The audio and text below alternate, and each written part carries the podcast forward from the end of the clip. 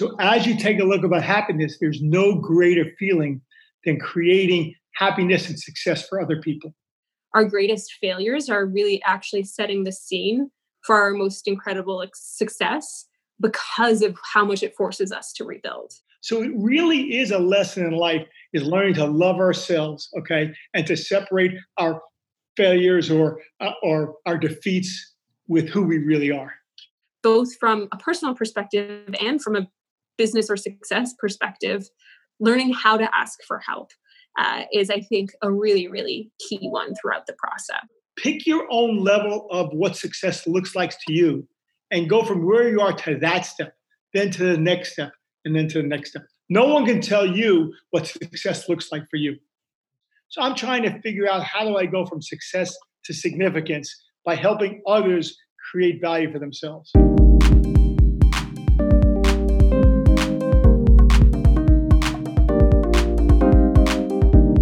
Hey guys, and welcome back to the I Love Success podcast. I am super excited for today's show because it's actually the first time I have two guests on my show, and uh, I'm super grateful for that, father and daughter.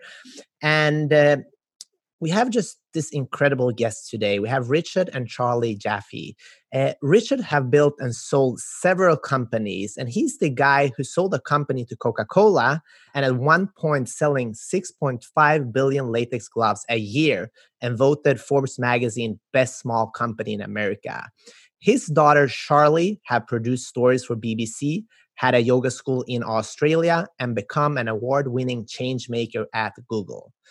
But it's the lessons she never wanted to face that taught her the things she didn't know how to learn. Charly focuses where most conflict begins, within. I'm so excited to talk with these two beautiful, amazing human beings. Let's welcome Richard and Charly Jaffe. Welcome. Thank you. So, to be here. so good to I'm, be here. I'm super. I'm super happy to be here, and I just want to start uh, with you, with you, Richard. And I know. I listened to uh, an interview with you, and you you talked about you've been both successful and happy.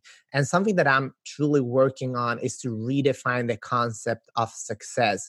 So can you just first tell me, what's the difference between success and happiness, and how have you been able to to merge them together in your life?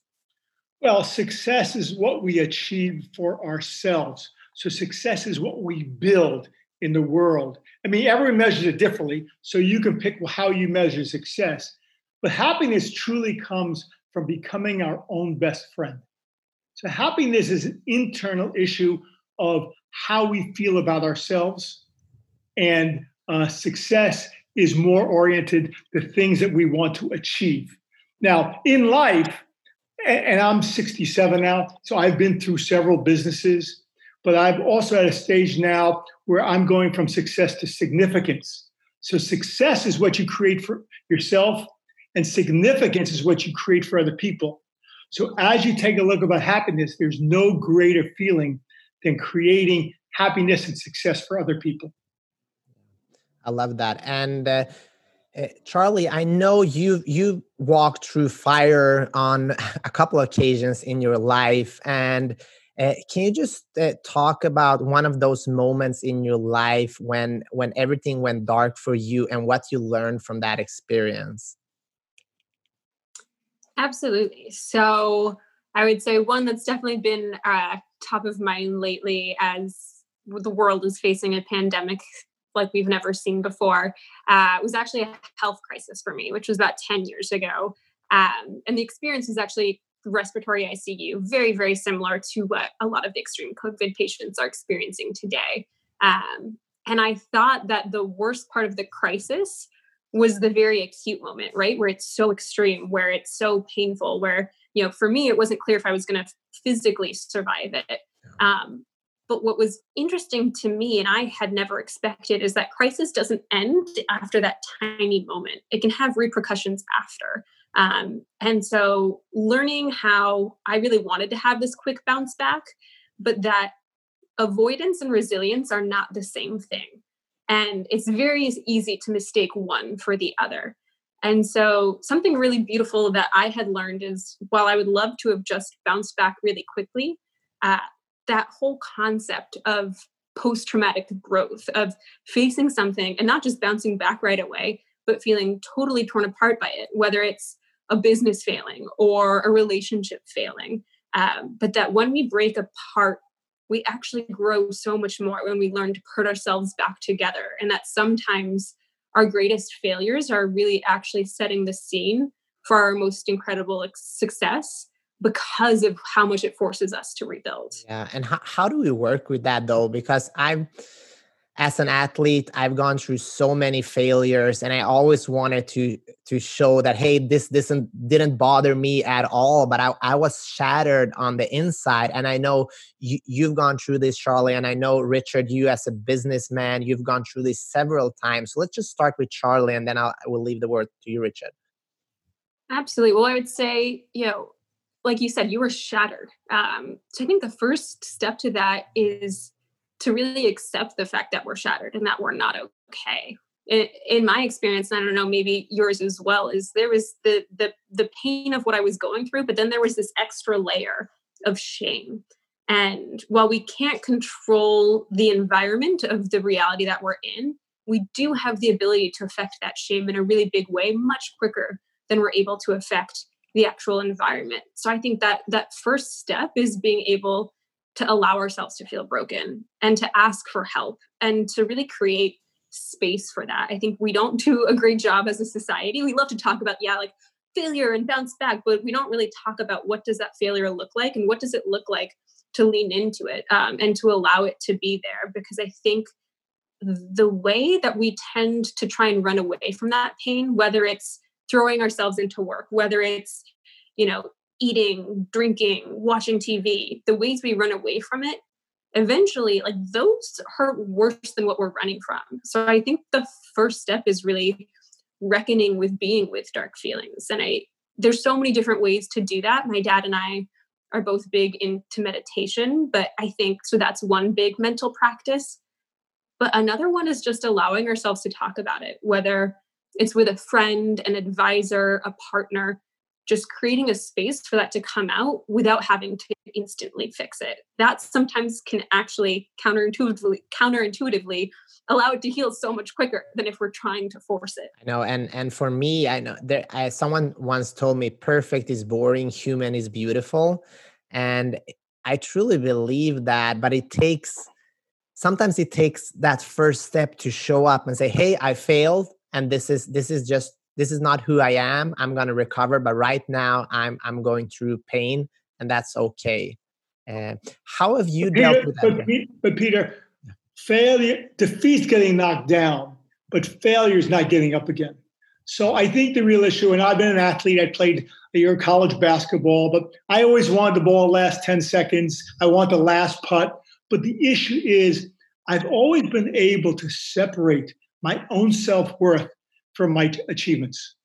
And even when I was failing, okay, and one of the hardest moments of my life was in Safeskin, my second business, where we had taken all the money we made from Coca-Cola, put it into the second business, and I got foreclosure notices, and I got personal guarantees being called. And literally, Charly was six months, and my son was three and a half. I mean, the world was falling down around me. And when my friend said, how could you hold it together? And I said, listen, as long as I have my health and my family, okay, I can recreate whatever I create. I don't want to, okay? But I'm going to do the best I can. And, and I separated my failure. Now, I was shamed. I had all the negative stuff. I wasn't happy, don't get me wrong.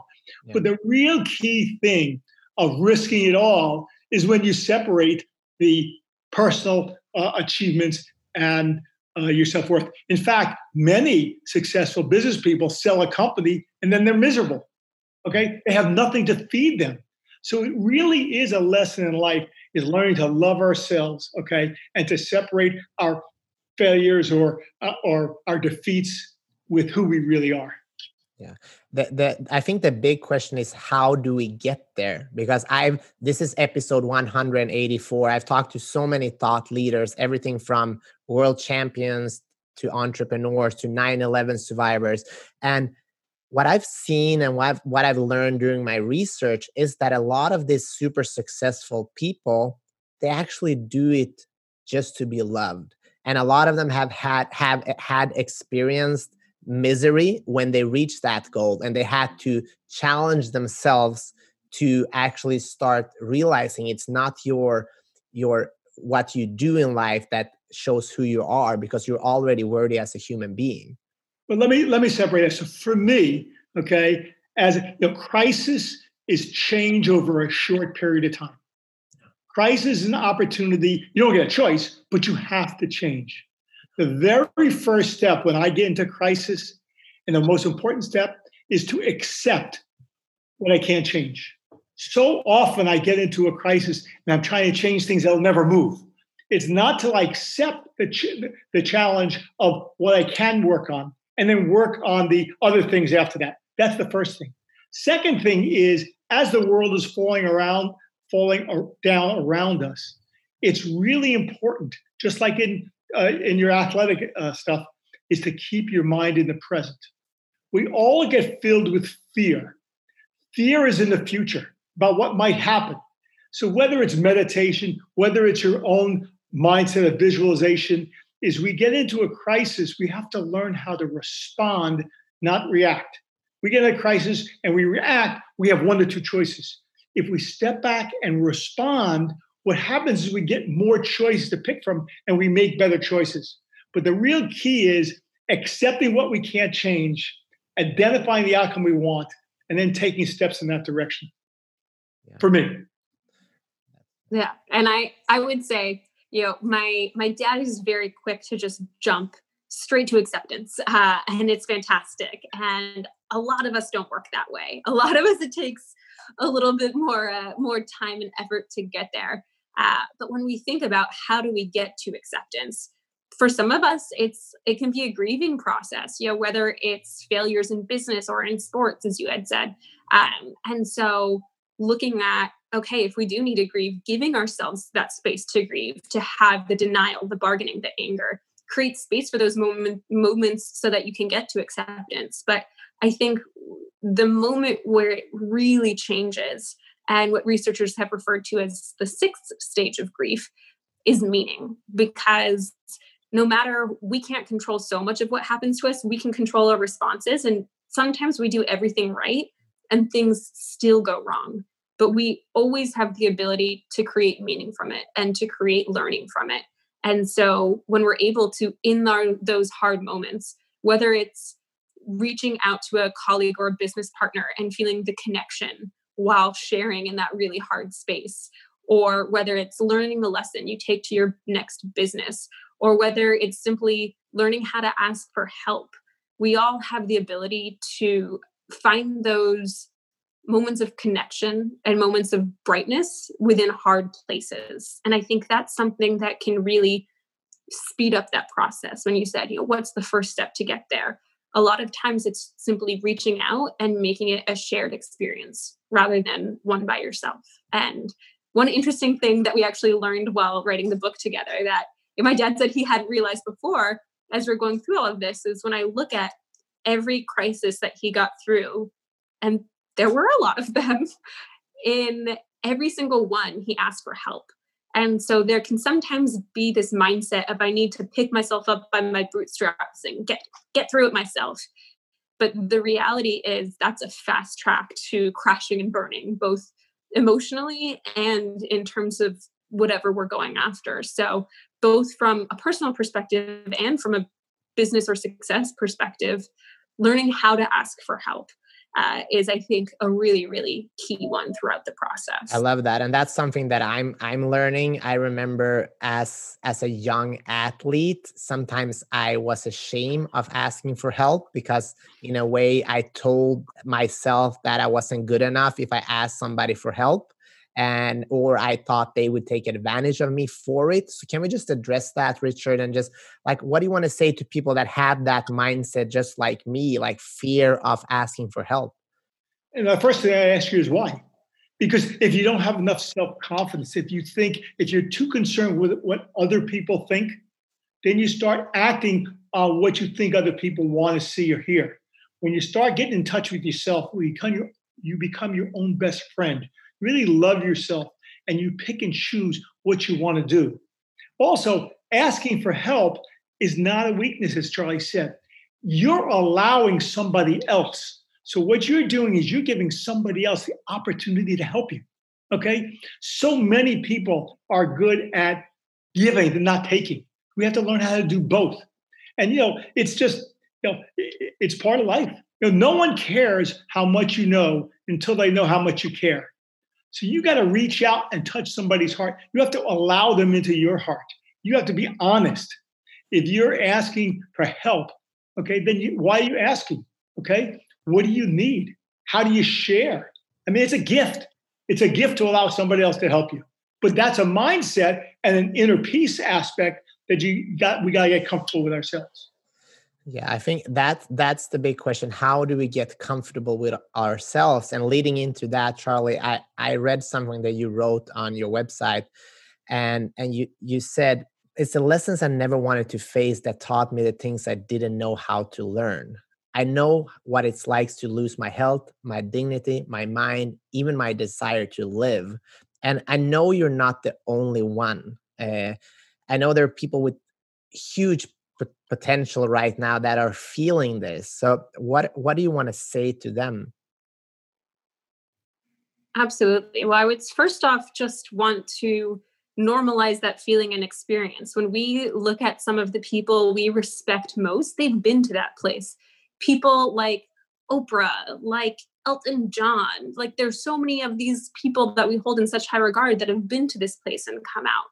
And so I think first of all, being able to see those models that are out there, but much more than that, I think I, I, I work with a lot of people who experience suicidality as a crisis counselor, and it's the most meaningful work I do. And one of the things I oftentimes say is, yeah, a part of you needs to die, but sometimes we confuse that and think that it's all of us. And so when we're in moments of extreme crisis, when we're in moments of extreme darkness, It's it's a moment of huge transformation, and it's it's so hard to experience and exist through. Um, but one of the ways that I kind of conceptualize it is that there's there's a holiness in breaking. We we may absolutely despise it, but we can't see the crucible while we're inside it. So these places where it feels like everything has just totally broken apart is actually that moment of crisis and that moment of huge change. And in that moment, I think being able to reach out for help is just really the biggest part, whether it's someone in your life or whether it's a hotline. Like there are strangers twenty-four seven who are sitting there who just want to talk. And many of them have been in that same place. And so knowing that these states are impermanent and that we can start to look at what part of myself do, does need to be let go of.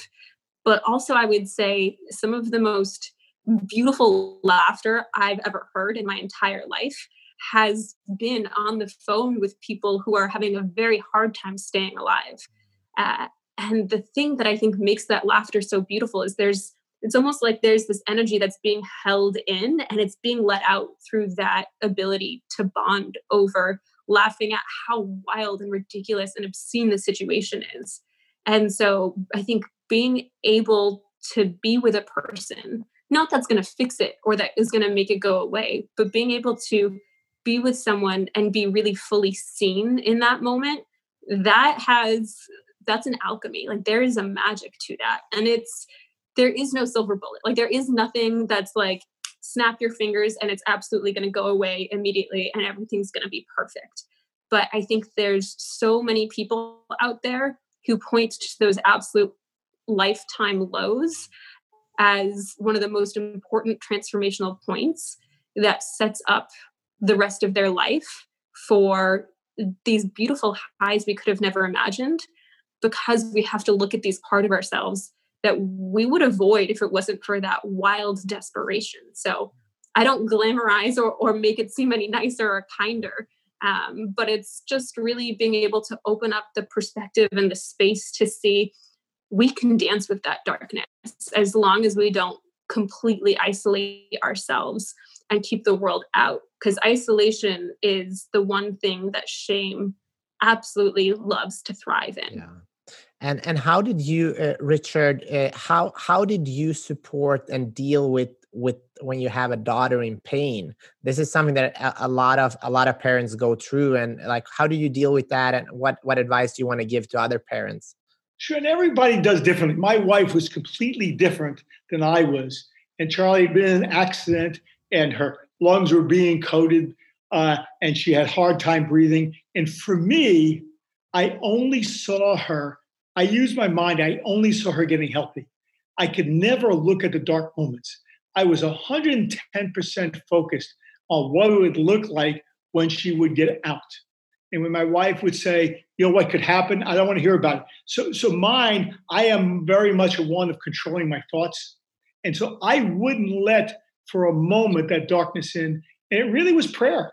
I mean, at that time, I mean, I've been meditating for forty-seven years. I do a lot of visualization. But the real issue, when you get down to that moment, when you say to the doctor, what else we, can we do? And they say, all you can do is pray. You know you're at the mercy, okay, of a higher force. And all you do is pray and keep the mind positive. I mean, I would tell you the same thing when I got into a crisis in business.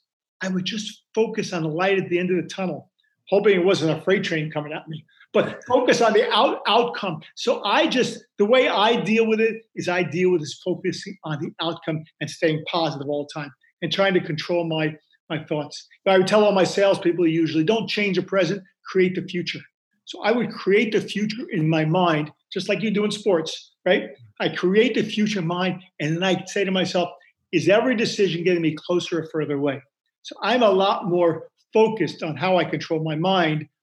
To do that, you have to let go of some of your emotions and stuff some things down. But when you get into crisis where all you're concerned about is getting out of it, we do whatever it takes to get us out of it. And that was my journey.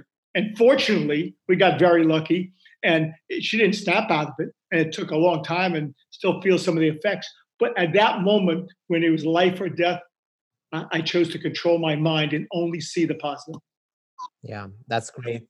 Well, one one other thing about that, I think, also is the coping mechanisms that allow us to get through crisis are not the same coping mechanisms that help once we're out. And so I think one of the other big keys is being able to recognize this. Because I know for me, the things that helped me survive and get through that moment, when I didn't know how to let go of those, ended up haunting me and making it so much harder. So I think it's also being able to identify or have a self-awareness around what stage we're in and recognizing that there's downsides to our strengths and upsides to our weaknesses. It's, it's a pretty nuanced, complex thing. And the more we can't always see that ourselves. And that's also why it's so important to talk to others and to ask for help, because that gives others the ability to reflect that back to us so that we have the knowledge to let go of the things that were so helpful before and then no longer serving us. Yeah. Let, let's talk about mindset, because people are right now, uh, there's a lot of things going on in the world, and the media is making a lot of us crazy, at least some sometimes during the day, and then we get back to normal, and then we have fear again, and then we hear about somebody gotten sick, and then we think we're gonna die. And this is what's going on in many people's mind right now. So can we can we can we give some tangible things to work on? I know, I know Richard, you you you you're strong in your mind, but what is it that you're doing? What's the process, and how can other people use that in their own lives? Well, at least for me, I mean, we do not know the future. Okay, this is unprecedented. Okay, and any fear and things are not going to be good for a long time. Okay, but I can't change that. It is what's going to be is. So I really try today to keep my mind a in the present. Do what I can to stay healthy, to stay fit, to stay out of danger, to do all the things we're told to do. I mean, that's sort of like the, the basic aspect. Okay. And then as I do take a look, and that deals with the fear of what might happen in the future. But then when I take a look at, okay, there is change. What do we do? How do I move forward? I take a look, how can I help? Okay. Whether it's podcasts, I do some, I sit on a couple boards and I mentor some entrepreneurs. So how can I help the world? How can I be significant to other people? So I work on that. And then I'm just a, I'm a, I'm a customer advocate. I love pleasing customers. Okay. I lie, love finding out what people need and giving it to them. So for me, I'm taking a look and saying, what's going to change? And how do I help other people see what's coming? And how do we provide to customers? You know, uh, you know, our customers have all the answers. Uh, Charly had a great line in the book. It said, uh, you know, uh, Henry Ford said, if I asked my customers what they want, they would have said faster horses, right? So, but he did a production line of cars. And I think Wayne Gretzky said it best when they asked him. They said, Wayne, best hockey player ever lived, not very big, not very fast, not a hard slap, slap shot. How are you so good? And he said, I don't know. I just skate to where the puck is going to be. I just skate to where the puck is going to be. And in business, in life, to be successful, look at what customers are going to need in the future, create services and products they need, and then give it to them. So that's how today, in today's environment, I'm trying to say, how do I create value? I continue to ask myself, do I want to be right or do I want to be successful? When I want to be right, I do whatever I think. When I want to be successful, I open up and ask other people, and they have more choices. So I'm trying to deal with it the best I can. You know, I'm trying to write, okay? As I told you, I wrote a beautiful poem about Kobe Bryant this week. So I'm trying to write. I'm trying to get in touch with my own emotions. And for me, that's the way I do it. Yeah, and I would sort of add on to that. Adaptability is so huge right now. And and that's a big thing of, I think, what we see uh, in the in the book is, is we really covered all these incredible ways and thought processes and how my dad was able to adapt to such intense crises. But I think, you know, when we look at right now, hope is the only positive emotion that requires negativity or uncertainty to exist. And there is no shortage of negativity and uncertainty right now. But when we look at how do we go from that negativity and that uncertainty to a place of hope and, and a place of productivity, there's a lot of different pieces. Uh, one of the big ones is being able to recalibrate our goals. And that's another form of adaptability. And, and I can give a couple examples. If we look at something really extreme, which is hopefully way worse than anyone watching now is experiencing, but there's a lot of people who have loved ones in the hospital who are not going to make it. Um, you can say, how could you find hope in that setting? What hope looks like in that setting and what you can hear from a number of people talking is, you know, nurses are able to get people on FaceTime uh, and have a couple moments of goodbyes. Now, that is a really heart-wrenching thing to think about. But when you go from this is exactly how I want it to be to I hope to be able to get one last moment with a person I love, that really shows that hope is possible even in the most dire of situations. Now, we can take that into hopefully something that's much more applicable to different people. Um, but when we look at our expectations, if people have lost their jobs or if people are, you know, worried or anxious with the state of the world, it's really about looking at what is a goal that I can set that I can achieve? Where can I build these micro goals that in being able to hit those, that builds a sense of strength that allows us to climb on top of? Because we don't have control over a lot right now. And that can seem really overwhelming. But when we can build in little wins, even if it's something, for example, if someone's having a hard time getting out of bed, a hard time being productive, your goal, your first goal of the day could be making your, be- your bed or making yourself a cup of tea. Uh, we can make goals that are really small. And in doing that, that can give us a sense of momentum. That that momentum can lead to much bigger goals there. So it might not be the reality that any of us would choose, but I do think that hope is something that we can build in as an adaptive strategy, no matter where we're at. And it's not just an emotion. It really is a form of momentum that can lead to so so many other important milestones and places that we really need to be in, or, you know, m- might need that positive emotive reinforcement for. But I think on that last piece is, yeah, as as my dad had said, is looking at how can we help others. For some of us, you know, maybe we're in the position to be able to financially reach out. That's definitely needed.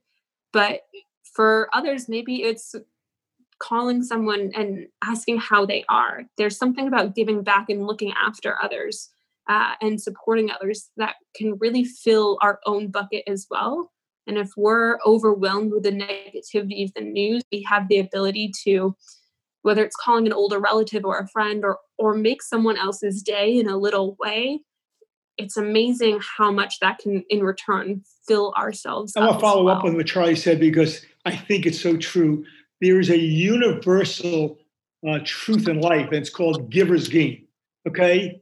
You you give one place, it comes back somewhere else. In life, if you want trust, you have to give out trust. If you want love, you have to give out love. If you want money, you have to give out money. So how do you feel good about yourself in these times of crisis? Is you give. You give out to others. And what you give to others comes back to you in other places. I think also we talked, as I said, Charly and I wrote a book called Turning Crisis into Success. And we're all in crisis today. But we measure success differently. As Charly was saying, some of us want to build big companies. Others just want to be happy. So pick your own level of what success looks like to you and go from where you are to that step, then to the next step, and then to the next step. No one can tell you what success looks like for you. I love that. And uh, we're going to talk more about your book. And I love that you said, pick your own level of what success looks like for you. And I'm curious, Charly, coming from a successful family, how, how did you work on picking your own level of what success looks like for you? Uh, and how did you work with the, the pressure of being in a, in a great family and also the blessings of being in a great family? I'd like to hear this. I, yeah, absolutely. Put your dad on mute I now. Would say, honestly, it was, well, you know, I would say, as you highlighted, it's an incredible gift. And I think uh, in general, it's very easy to see the gifts that come with it. I think oftentimes we miss the huge pressures that can come with it as well. When you're trying to compare yourself to something so huge, um, that gap is always going to be there. And so for me, for a long time, I tried to follow success by more traditional ideas of, of achievement. And I honestly was doing well on paper. You know, I, I was really excelling in my career from B B C to Google. Um, but I, I would say for a lot of that, I didn't feel super fulfilled. And I think that's because I was chasing recognition. And one of the reasons why I'm so grateful for the different lows I've had is, you know, I had, I've had a number of health crises, and one of those led to me leaving Google and going backpacking through Southeast Asia, uh, which, you know, was really privileged to be able to do. And after that, I really got in tune with what's important to me. And for me, the mental health journey, something that I didn't talk about for so many years, I found so much importance and power in. And so when I started following that passion, you know, that brought me to Columbia. Uh, I am going to be turning in my thesis on Monday. I'm very excited. Hey. Um, and and now uh, you know, developing out uh, a documentary series. I never thought I would be a filmmaker, and I'm having the absolute time of my life. But for me, rather than following, try, trying to chase an outcome, uh, trying to chase what's important to me and what feel what what matters, and seeing where that takes me has brought me to successes that I couldn't have imagined. Now, uh, you know, not everyone necessarily is in the position to have as much freedom to be able to do that, depending on financial circumstances or who we're supporting as our as our family. But I think really being able to look at whatever we're doing, what's the purpose that that serves? Because if you're in a job that you can't leave, that you don't love, but it provides a paycheck to be able to support the people you love. Um, and maybe you have a small window of time where you're able to pursue those other things. When we walk into that job, and rather than saying, oh my God, I hate this job, thinking of, wow, I love my family and I'm here for my family. So being able to, in whatever we're doing, recognize the purpose beneath it. But I think at the end of the day, success means a very different thing to me today than it did a few years ago. And it could mean a very different thing, you know, a, a few years going forward as well. But my, my North Star is what feels important, what feels meaningful. Um, and when I look at a lot of experiences, that, that North Star question for me is, what makes me more ready to die? Uh, and it sounds morose, but I, I actually don't find it that way, because I think of it as what fills my life with so much passion, so much joy, just so much fullness that when I do reach my deathbed, I can look back and be like, yeah, I'm ready. I did it right. And so having that perspective, I think, really helps me detach from doing things for other people and for what things look like, and doing things more for what's filling and what's truly important to me and what does success really mean to me. I also think from a parent, okay, I think Charlie's been very blessed, as our other kids, Brett and Maxie, have been, is that my wife and I have a wonderful, loving uh, marriage for thirty-five years. Charlie's grown up in a real environment of love. It's not about accomplishment. You know, it's how you treat other people. You know, we've been philanthropic. She has an incredible mother as a role model. Okay, so she's seeing things on how we treat other people, what we do for other people.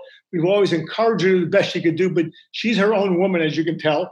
And I think, um, you know, I, I, as I said to my wife, we don't own our kids, we just guide them. But once they get out of the house, they start blossoming like a flower in their own direction. So I think, you know, the bottom line is, you know, uh, how do we, we talk to them, how do you leave a legacy? How do you find something you're passionate about and leave a legacy? Now, don't wait till you die to write it on your tombstone. What do you want to be known for? What's your legacy? And it'll change over time. Okay, but I think that uh, Charlie's done an incredible job as she's gone through the journey, and she's only starting um, on creating real value for society. I love that. I, I think the, the hardest thing is, even if you say that as a parent, as a kid, you see what your parents have done and you see the environment. And it's very rare that you have this conversation with your parents, say, hey, uh, this is what I want to do. And but you still feel, okay, my dad had the best small business in America. And that's, that's amazing, but it could also feel like a pressure in a way, right? Uh, so... But I think you guys have, have done a great job, obviously. And let's talk a little bit more but Peter, about... Before you go on, just the, the incredible experience of writing a book together for five years is because we kept talking about what is success and what is happiness to you. Yeah. And it was just an incredible experience hearing from her perspective. And I don't see life the way most people do. So she pointed out to me, I used to think my, my life was happy till I read my own book. Right? So all the crises I went through. But it's it's really, it's engaging in that conversation of what is happiness and what is success. Yeah. Uh, so uh, how, how did you guys write a book together? And how did that go? Uh, were there any, any big fights about who's going to write who? Like, h- how was that experience? But we both have a different idea of how it got started, okay? And we can share each. Although mine is documented and everyone's sort of on my team. But I don't really care what other people think, so I'll tell you what's true, okay? So uh, after I sold to two companies, one to Kimberly Clark and one to, to Coca-Cola, I started going to uh, business schools to speak to M B A students. I went to Cornell, Cornell, U C S D in San Diego about happiness and success, because I believe there are are several key elements that, that are common to both. And then I said, why do I need to keep traveling? Okay, well, why don't I just write something? So I started writing it. I shared it with Charlie. He says, Dad, you need my help. Let me help you. Okay? And we started. And my all, oh, all of the writing is hers. So again, I went for four or five years. It felt like I went to therapy. I would write what happened and say, no, Dad, I don't want to know what happened. Tell me what you thought, what you feel, what you say in that moment. I want to know the hardest times of your life. She knows more about me before I met my wife and some of the breakups I had with my girlfriends. The deepest hurt. And we have a loving enough relationship and open and honest. I shared it. I had nothing to hide. Okay. So it was that, that the ability to write. Now, we were not in the same place. She was at Google. She was in, in Asia, all over the place. So, but it was an iterative process back and forth. I'd write three pages and she'd, make, she'd give me back two paragraphs. I mean, um, but it's, it was, she was the one that directed it. She was the one that wrote the words. It might be my story, but she did an incredible job drawing it out of me. And let's, let's hear the real story now. I'm going to take your lead now, Charlie. Oh, well, you've, you've got, you, you've got some good sentences. You can see how it works. Well, so at the beginning, my dad was spot on. He'd been talking to places, started working on the book, asked for some editing feedback, and I don't hold back when it comes to that. And so he found the feedback quite helpful and said, hey, would you, would you want to do this thing? Let's, would you want to write this together? And it was a really beautiful experience from there, kind of like, you know, how my dad was saying there, but I would say I would have never had the excuse to say, so let's, let's talk about your childhood insecurities, um, and getting to really, and just the way the dynamic changed where we were complete equals with it, within this was such a cool exploration, and getting to know my dad at twenty-three, at twenty-seven, at thirty-three. When you talk about the success of this book, a lot of people would look and say, yeah, like not like a bestseller, like that's, that's, that's the big thing. And to me, that's, that's a cherry on top of Sunday. Like that, that's an extra bonus. But the powerful part is just the closeness that we got to experience, and, and the tightness in our relationship. Now, mind you, over the course of those five years, I had moments where my health was failing. I was running a small business in Australia, and things were really, really tough and not going well then. So the, the tagline to the book is, uh, you know, it's turning crisis into success. But that tagline is a serial entrepreneur's lessons on overcoming challenge while keeping your shit together. Now, to be writing that and have a moment where mine was not at all together, like the irony was not lost on me. And that was really hard, to feel like I was writing this story of success while I felt nothing like that. But to to learn how to continue showing up throughout all the different places I was in, and to be in such a good place by the time it was done, um, was a really beautiful experience, to give my dad that feedback and to do that dance and to get to tell his story and in, in, and, and be able to put hit the words I knew he would want to say on the page was really special. But to let him at the same time and let the book teach me as I was writing it was an experience I would have never known to have dreamt of. Yeah. Thank you for sharing that. And let's talk about the future. Like, uh, what are you guys creating for the next year and next couple of years? What do you want to see in the world, and how are you a part of that? Charly, you're doing something, Charlie's doing something very significant. So Charly, why don't you share first? Yeah, I can. So I uh, am currently working on developing a, a documentary series, actually, which is exciting. I've I've I've not not a background in T V at all, uh, but really coming from both my master's and and the crisis counseling experience, but more so my my own lived experience. And it's a series, it's a show about hope, essentially, and looking at suicide survivors, people who have maybe wanted to die or tried to die, um, and came back from that. Because when we look at media today, when you bring up that word, most people think of completed suicides, people who've died. Um, but for every one person that dies, there's over twenty that survive, many of whom go on to lead happy and fulfilling lives. Many, many more that thought and never went through that action. And when we want to talk about warriors, people who have strength, that type of comeback, not the quick bounce back, the resilience, but the ability to rise from the ashes. I think that's that's the type of thing that creates so much inspiration. It's re- the reason we love stories like Rocky. And I think especially in times like now where so many people's lives have been brought to ashes, I think it's an important time now more than ever to be able to celebrate and to explore what does it look like uh, to come back from that. So I'm really, really excited about that, and um, and exploring that and developing that out. I've been able to focus on clinical psychology and education within my master's, but really looking at positive psychology.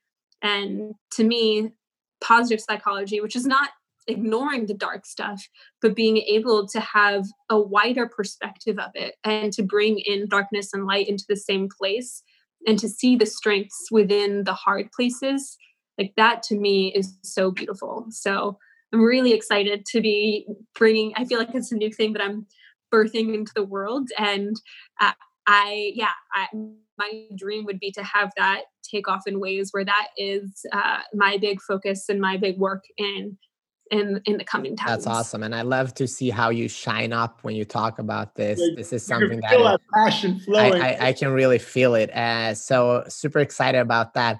Uh, how about you, Richard?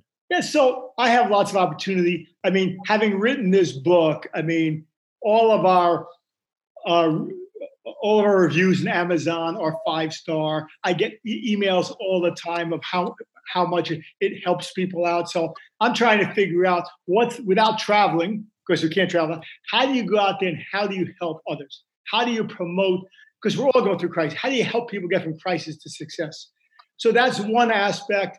Uh, I did publish a book of poetry ten years ago called uh, uh, um, uh, called Inner Peace and Happiness, Reflections to Grow Your Soul. And so I started writing again, as I told you, I wrote for Kobe and writing other poems. So writing poems. I wrote a song last year, lyrics to a song. So I'm trying to figure out, how do I grow my soul? And we all grow our soul differently.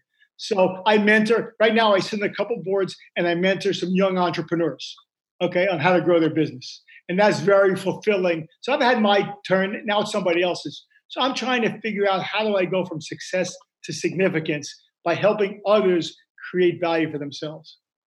I love that. And uh, we're we have a couple of more minutes, and we're going to end with uh, you reading the poem, poem you wrote in honor of Kobe. But before that, I just want to ask uh, Charly, uh, there's a lot of people listening to this, watching this, that have a big dream. They have hopes for something in their life. And we're all about sharing stories. But at the end of the day, I want the people that that have spent an hour with us to actually take some action. So what what's the what's the best advice you have for the people watching and listening right now? What should they do right after to get started and get a little bit closer to their dreams? Amazing. Well, I, I would say if someone already knows what that dream is, um, go tell someone else. There's something really powerful, I think, that happens when we don't just have our plans, but we share them. Um, and I think, you know, for many people, they might not be at the point where they know exactly what that dream is. And and I would say if you're in that boat, I would I would say the best first step is to look within. Um, whether that's sitting down and journaling and reflecting of what makes me feel full. When do I feel most energized? When do I feel most alive? What do I care about most? Um, that identification piece, if we don't know where it is. And if we already, if we already know where it is and, and we've already shared it with people, I would say the next thing, which we've talked about throughout this, is asking for help.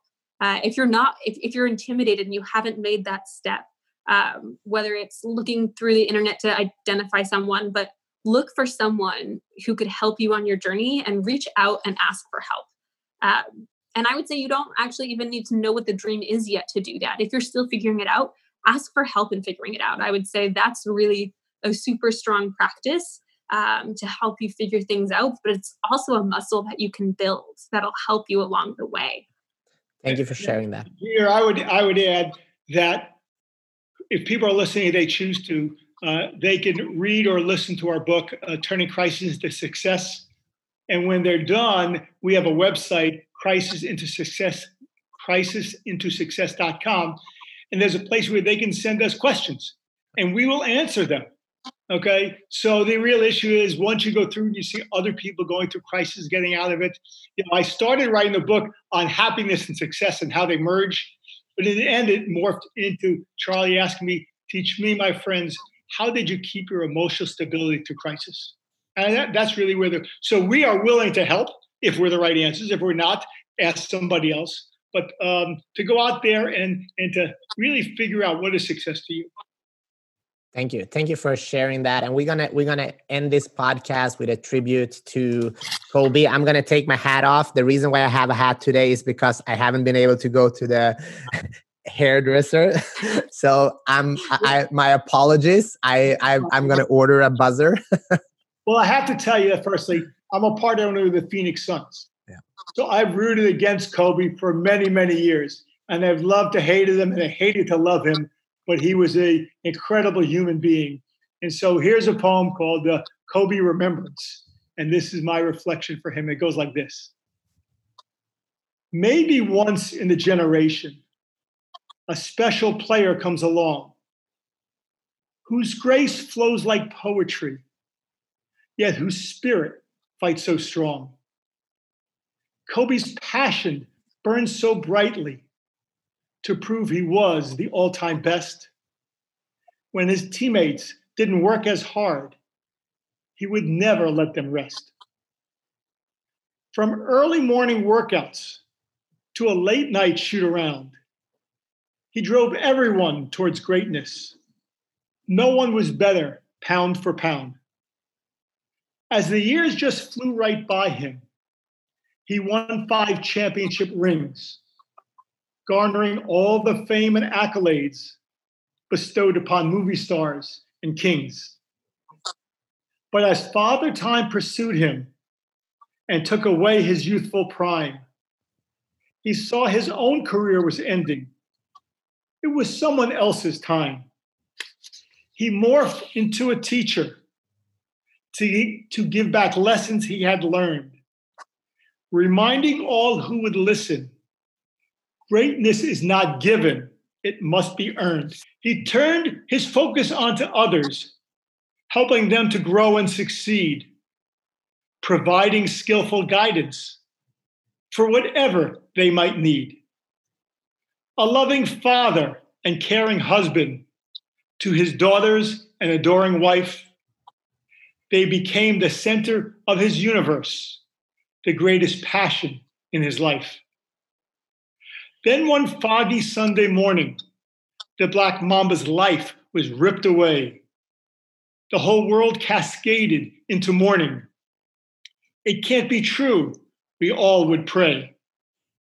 But life provides no promises for how long we each will live. Every day is a precious blessing to be grateful and forgive. For Kobe was a cherished soul who rests in heaven high above, but his memory will live forever inside our hearts and tears of love. Wow. Thank you so much for sharing that. That was so beautiful. And um, Richard and Charly, I'm I'm just so grateful that we got to meet virtually. What you don't know about me, I, I never did this virtually before because I always m- believe in sitting down eye to eye and c- truly connecting. But I'm learning that it's possible to connect in different ways. And, and I, I feel connected to, to both of you. And uh, I'm super grateful for your time. Uh, thank you so much. Well, thank you. And we'd love to support you to reach that ten million people of helping. And no, I don't want you to limit yourself, though. I want you to be able to go even further. Okay, but that's a good first step. Thank you. Absolute, absolute pleasure. And everybody, thank you for listening in to the I Love Success podcast. And uh, what I want to say to you, uh, we talk about that big goal of me helping a lot of people. I can't do it myself. We are a tribe. We're in this together. So if you think this conversation with Richard and Charly was uh, of benefit to you, please share it with somebody that it could help. Uh, check us out at i love success dot co. We almost have two hundred conversations right now with incredible thought leaders, just like Richard and Charly. And yeah, go out and do something with your life, but don't go out if you're not allowed to yet. Be safe and healthy. Take care now. Hope to see you soon. You Bye-bye. too. Bye.